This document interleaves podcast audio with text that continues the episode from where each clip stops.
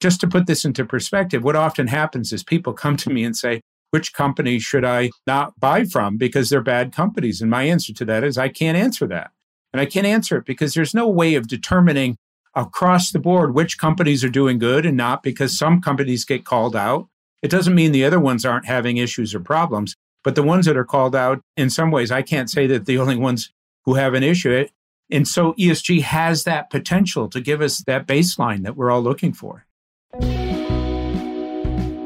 ESG has exploded into compliance and business consciousness in 2021. Join Tom Fox, the voice of compliance, on the ESG report and learn about sustainability risks, opportunities, and issues that business leaders and compliance professionals need to know about regarding ESG. Hello, everyone. This is Tom Fox back for another episode. And today I have with Matt Friedman. Matt is the founder of the Mekong Club and is really one of the world's leading advocates and experts on modern slavery. So I've asked him to come on and talk about that topic in the context of ESG. So, Matt, first of all, welcome and thank you so much for taking the time to visit with me today. Well, thanks for the opportunity. I'm really thrilled to be here. Matt, if you could start off by maybe telling us a little bit about your professional background and also what is modern slavery? Okay, so I've been working on this topic of what's called human trafficking, modern slavery for about 35 years. I started with the US government, I was with USAID, I was posted in Nepal for eight years, five years in Bangladesh, a couple of years in Thailand. Then I switched over to the United Nations and I worked with one of the larger counter trafficking programs in the world before setting up the Mekong Club, the organization that I work with now. Modern slavery is basically when you have a situation where a person is tricked and deceived into a job situation where they can't get out and they don't get paid. So, for the most part, it has the same characteristics of slavery in general, where you basically have a person who is trapped, they are disenfranchised, and they are taken away from their family and their community. It often happens to migrants who are taken from one place to another. And just to put the issue into perspective, about 40 million people are estimated to be in modern slavery around the world. In fact, there are more slaves today than any other time in history. And about 25,200 people enter per day somewhere in the world. In the US context, about 700,000 people are estimated to be in forced labor, human trafficking, modern slavery conditions. Matt, unfortunately, many Americans, when they think of modern slavery, still think of the movie Taken. And yes. I've been privileged to know Gwen Hassan for several years, and Gwen has been one of the leading voices in corporate America on this. And Gwen said, Tom, I'm talking about modern slavery in Chicago, I'm talking about it in Houston, yeah. I'm talking about it in Los Angeles. I was wondering if That's you right. could really help the audience understand that this is that could be one component of modern slavery, but it's much more broad and much more ubiquitous than what we envisioned from the movie Taken. Well, I'll start with sex trafficking. I mean, there's lots of women and girls who have been tricked and deceived and forced into prostitution all over the United States. You know, it's often the runaway who ends up in a kind of a bus station or train station. A pimp is there, befriends her, gets her into prostitution, holds her there by threats or debt or addiction and so forth. But, you know, there's other forms of modern slavery as well. You have, for example, Latin Americans who managed to get into the United States they're picking our tomatoes and our oranges. Many of them are highly exploited. You know, they're indebted. They end up working for a couple of years. They don't get paid anything at all because that indebtedness basically holds them in place.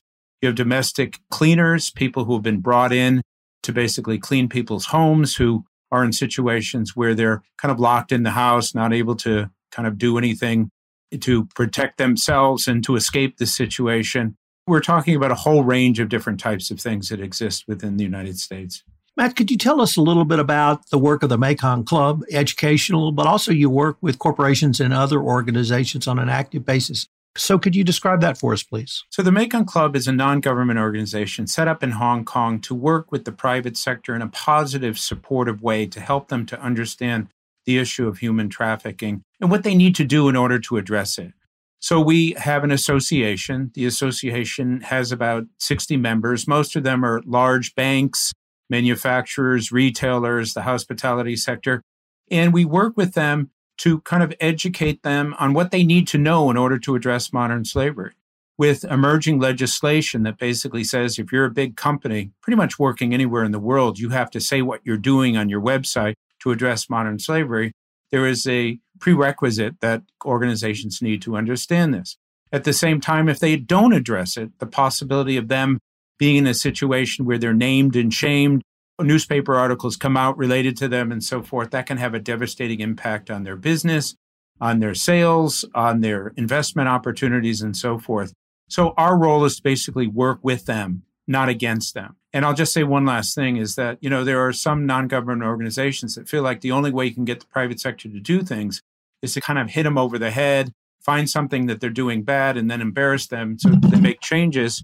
If you do that, but they have nobody to go to in order to fix these things, then basically they don't know what to do. So what we try to do is to just offer kind of the services, the consultations, and whatever it is that the company needs in order to protect themselves.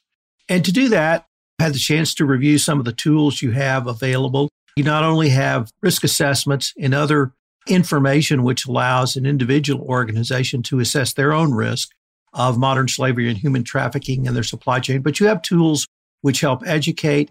You have tools which help companies manage some of these issues. I was wondering if you could really explain how and what Mekong Club brings to corporations in terms of active management tools in this area? In order to get a sense of how the tools are developed and why they were developed, our association members meet on a quarterly basis. We have a finance working group, manufacturing, retail, hospitality.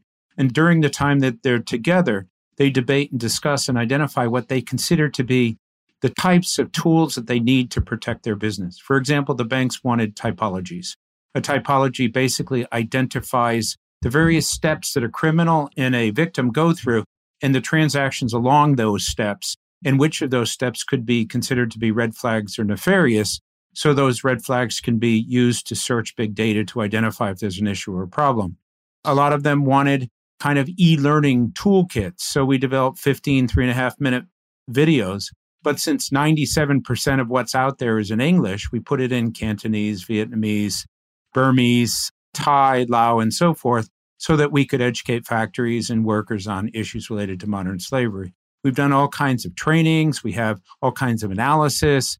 We've developed an app, and the way the app works is basically an auditor goes up to a migrant in a factory, gets them to press the flag from where they come from, because obviously they don't, they don't speak the migrant's language.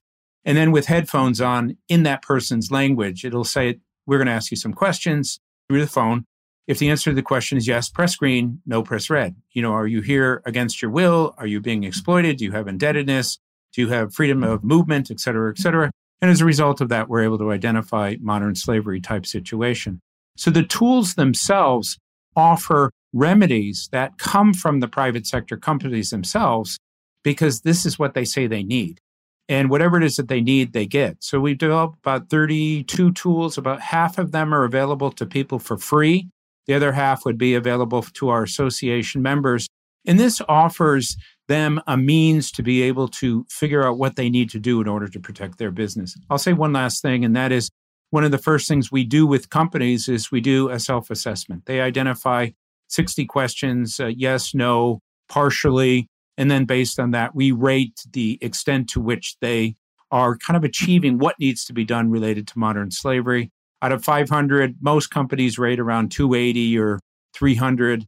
It demonstrates that there are things that they need to do, and those things we work with them in order to fix them. Matt, one of the areas that really excited me is that the Mekong Club has launched the ESG project as one of the really worldwide leaders in the fight against modern slavery. And you've seen, obviously, the investment in ESG increase, but you focused on the S in ESG as it relates to modern slavery. So I was wondering if you might define the S in ESG for modern slavery, then move to some of the modern slavery indicators that are necessary to move forward in this area. ESG, prior to COVID, I would say was an emerging voluntary mechanism. But post COVID, it's kind of on steroids, as we all know. The expectation that companies are just going to have profit, prestige, and growth as their indicators now, the fourth characteristic is a business with purpose. They have to demonstrate they're doing right by the planet, by their workers, their supply chains, their own internal employees, and so forth. So the E has been well established. There's metrics, quantitative, qualitative ones that have been in line for a long time. And the G, to a certain extent, the same type of thing. The S has always been kind of the orphan because a lot of people say the S, which includes human rights and modern slavery and safety and various other things, is intangible. It doesn't have a measurable potential risk. You can't measure things associated with it. So, as a result of that, a lot of the indicators have what I would describe as superficial S indicators, but not much in the way of measurement. What we were trying to do with Refinitiv and with Reuters and other organizations that came together was to say, listen, we need to bring the S up to par with these other areas. And, you know, the type of indicators we're talking about is do you have policies and procedures in place? Do you have a risk assessment mechanism that allows you to determine in your supply chains whether you have issues? Do you address the issue of unsafe or fraudulent recruitment that often results in debt? And if so, how do you address that? So it looks at the ILO indicators of forced labor and basically uses those types of questions in order to determine whether a company is has an issue or not. And this is again in order to as we know there's carrots and sticks associated with ESG. If you're not doing anything, you're going to get penalized. If you're doing something, you get rewarded for that. But many companies haven't really gotten into the S related to ESG and we're really trying to make sure that that happens. Matt, one of the things that it has intrigued me the most about ESG is how it has evolved. So let me see if I can explain in the context of your story a little bit. You've been working in this area, you said, for 35 years. You yeah. see the fight against modern slavery and human trafficking directly in the S of ESG. Businesses have embraced ESG because they believe it's good for business. That could mm-hmm. be a shareholder like myself, institutional shareholders like pension funds, but it's also private equity companies. It's also banks yes. who are loaning money. It's also even insurance companies who are assessing risks. And in many ways, ESG is, is not now being led by the regulators here in the US, the Securities and Exchange Commission and the EU, other agencies, but by businesses seeing this as a value. When you have these conversations now with companies formulating or putting the fight against modern slavery directly in the S of ESG. Is that something they're responding to really and seeing it a little bit different in a business light now? I mean, when you stop and look at the number of indicators that exist in many of the standard holder questionnaires, the S would have do you support anything that could contribute to child labor? Do you support anything that could potentially result in modern slavery? If so, what are the types of things that you're doing? many of those standards are insufficient. So what happens is investment companies come to us and say, can you give us a question list for different sectors, you know, for palm oil, for manufacturing, for anything related to seafood and so forth, so that we, when we're doing our due diligence to determine whether or not we want to invest in these organizations, can ask the right questions. So those question sets haven't really caught up to where ESG eventually has to be. Because as I say, ESG at present is voluntary. And as you rightly pointed out, it's kind of business regulated, but I think that's going to change. I think what we're beginning to see as some people have very overtly stated in the media that, you know, it's greenwashing and it's blue washing and, you know, we have to have companies, when they say they're doing something, actually demonstrate that they're doing it. I think regulation is coming. I think it's just a matter of time before regulation comes, as well as standardization, so that everybody can then be objectively measured to see whether or not they're doing the right things or not doing the right things. So, just to put this into perspective, what often happens is people come to me and say, which company should I not buy from because they're bad companies? And my answer to that is I can't answer that. And I can't answer it because there's no way of determining across the board which companies are doing good and not because some companies get called out. It doesn't mean the other ones aren't having issues or problems, but the ones that are called out, in some ways, I can't say that the only ones who have an issue. And so ESG has that potential to give us that baseline that we're all looking for. And to that point, this week, over 100 companies sent a letter to the EU asking for some objective regulations around this very topic. So I think companies even want that as well. The other thing is you've got a great list of steps that companies can take, and you've broken it down into understanding, commitment, action, and leadership. I was wondering if you could walk us through these because many of the listeners to this podcast are compliance professionals. And these are all steps it struck me that are going to be very familiar to them. One of the things I'm trying to emphasize in this podcast series is guys, these are things that you can implement now. They are not hugely costly. They are steps you can take. There are surveys, questionnaires, and assessments you can use. These are things that will make your company hopefully more robust. So, could you walk us through the list you've got? Let's start off by saying if you don't address these things and you're one of the unlucky companies that's called out because you have been looking at tier one of your supply chain and measuring that, but you never looked at tier two or three, and then an investigative journalist found something there and directly attaches it, that can have a significant impact on your company. And we did an analysis a couple of years that said that $64 million in profit in market share and investments and so forth is lost on average for each of these so-called scandals that results in a, an organization being kind of named and shamed and that has reputational risk and so forth. So the various things that we kind of focus on, number one is that the leadership needs to understand that this is an issue that's relevant and important and it's tangible and people care about it. And so making sure that C suite and senior level directors and managers have access to the information. Second thing is to have a point person or team of individuals within the organization that are the focal people for this. And they would obviously be more trained, they would receive whatever tools and whatever instructions. And so if anyone needed something, they would go to them. The third thing is policies and procedures. Do you have policies that you put in place? Do they have a zero tolerance statement? Do they go into detail about the various elements of forced labor and modern slavery that the ILO and the United Nations and the UN guiding business principles and so forth have? Another thing would be training. Who do you train? How do you train them? How often do you train them? What do you train them on? And your contractors and subcontractors, do you get down to that level? And if so, you need to train them in the languages that are relevant to them? Risk assessments. You know, there are certain geographic locations that are hot simply because you have a lot of trafficking taking place in those locations.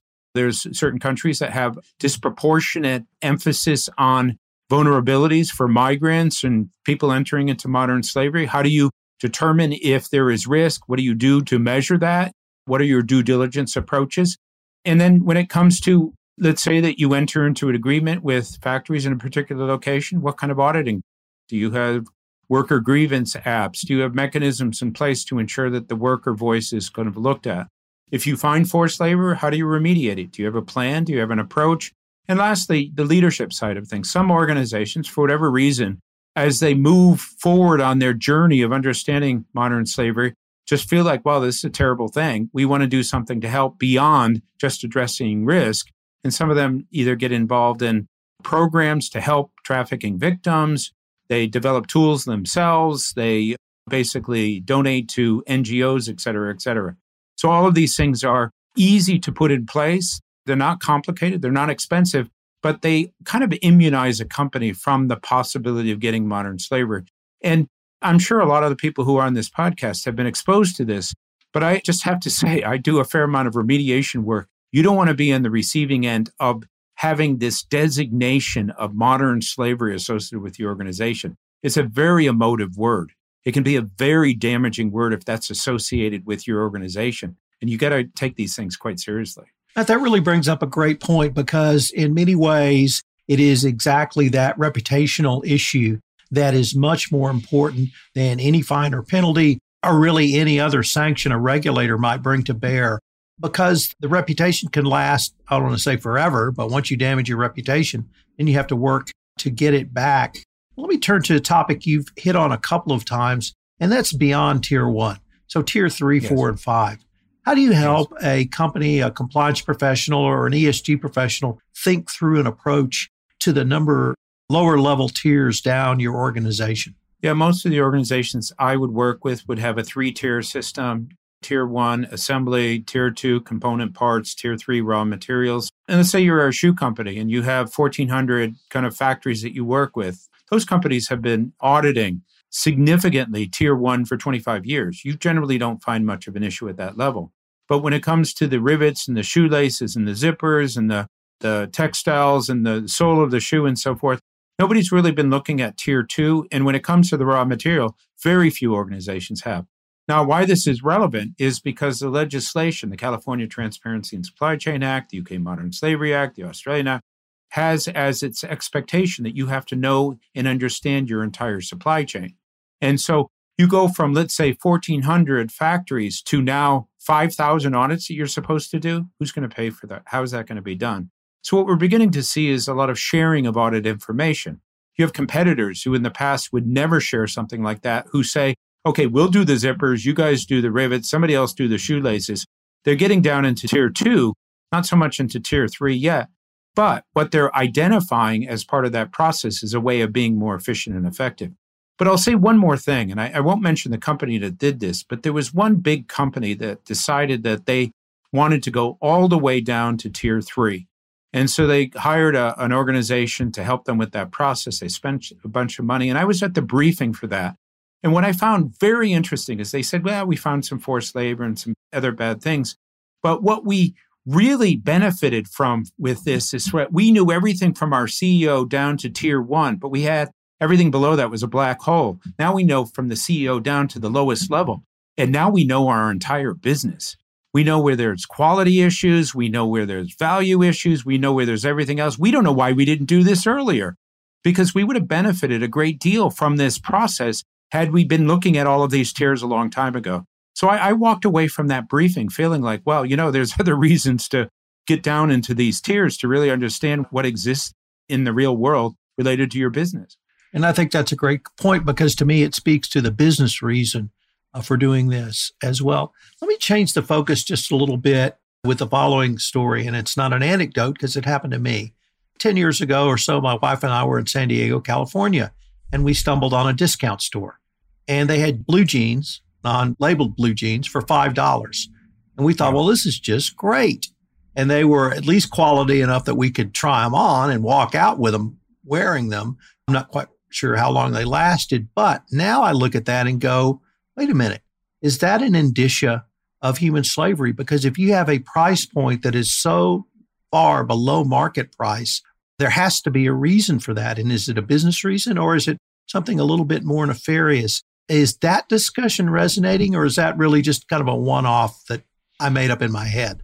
Yeah, I mean, uh, those jeans maybe at some point cost $30 and then they made it to the discount store and they ended up at $5. But you often hear the anecdote related to the $5 t shirt. Obviously, people who are in forced labor circumstances are doing this because how can you get a t shirt or a polo shirt for that price? Sometimes it is an exploitative situation, but other times I lived in Bangladesh for five years. To make clothes in Bangladesh is quite cheap. You can actually pay the workers a decent salary. What generally happens and what often happens is the brands pay for the employees, but the managers within the factories withhold that money and pocket it themselves and cheat the workers themselves. So it's not really an indication of whether or not a $5 t shirt can be you can do it and you can pay people. It's what happens with all the various levels and the steps and the middle people along the way that determines whether or not people are cheated at the end point. I want to ask you a question about the name of your organization. And I'd say we're relatively close in age. To say something is from the Mekong, for me, brings up visions of a very romantic Vietnam before the war, or perhaps after or during the war, Apocalypse Now. But the yeah. Mekong River is a major waterway throughout Southeast Asia. So I was wondering if you could tell us why you've named your organization the Mekong Club. Yeah, prior to setting up the Mekong Club, I worked for the United Nations in the greater Mekong subregion, which is what it was called. And it was called that because of the Mekong River. It went through China, it went through Laos, Cambodia, Thailand, Myanmar, all of those countries. And so when we were setting up the Mekong Club, the companies that encouraged us to set this organization up said, you need to come up with a name that doesn't scare the private sector away. if you use human rights in it or modern slavery in it, nobody's going to want to talk to you because they're going to say, well, you know, are you talking to that organization because you have an issue? So, because we worked in Southeast Asia and China, we said, okay, well, the Mekong goes through all of those locations. Let's call it the Mekong Club because it's gentle. It doesn't mean anything. It doesn't scare anyone away. Now, you know, just from my own personal situation, I've been on the Mekong River in all of those countries, and it is still quite romantic in certain locations. Obviously, there's issues and problems associated with it, but some of my fondest memories living in Asia for the last 31 years have been in and around that particular river. So, Matt, unfortunately, we're near the end of our time for this episode, but I was wondering if our listeners wanted any more information on the Mekong Club, on yourself, or really the entire fight against human trafficking and modern slavery. Where would you suggest they go or at least start?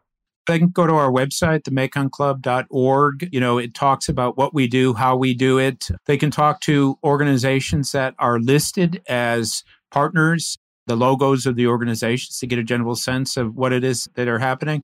Anything and everything related to modern slavery, human trafficking, forced labor, and every aspect of that is what we do. I can't tell you anything about the environment. I can't talk about governance. It's not part of our remit. But having worked on this for a long time, we've pretty much experienced and seen and addressed about every kind of issue you could possibly imagine. So we're just trying to pass that along to the private sector. I believe that the private sector has a role to play that in some ways is more effective than the NGOs. And, you know, I just encourage people to look at that. I don't know if I can do a shout out for my book. Absolutely. Can I do that? You bet. Okay, this is a it's called Where Were You? Profile in Modern Slavery. Just came out. It addresses 35 years of experiences, the good, the bad, the ugly, the experiences that I've had. And it kind of explains how I got into working with the private sector, having left the donor world, the government world, the NGO world, and I'll never go back. I really enjoy working with the private sector. Compliance people are some of the most amazing people I've met and worked with. They really do care about things. I just wish general public had more of a sense of what compliance people and risk people do because it's amazing and it has contributed to making the world a much better place. Matt, we're going to link to your book in our show notes, but you tell our listeners where it's available for purchase. On most platforms, it's a Penguin Random House book, so it's available all over the place. A lot of people get it from Amazon. Well, Matt, this has been a great episode. I wanted to thank you, number one, for all the work you've done. You were part of my education in this area. As I mentioned, we actually met at a conference in Singapore years ago where I heard your mm-hmm. talk. Mm-hmm. And I'm going to ask that I hope we can continue this conversation. Yeah, there's all kinds of other things to talk about related to this, going deeper into the topic. So I'm I'd welcome an opportunity to continue talking about this.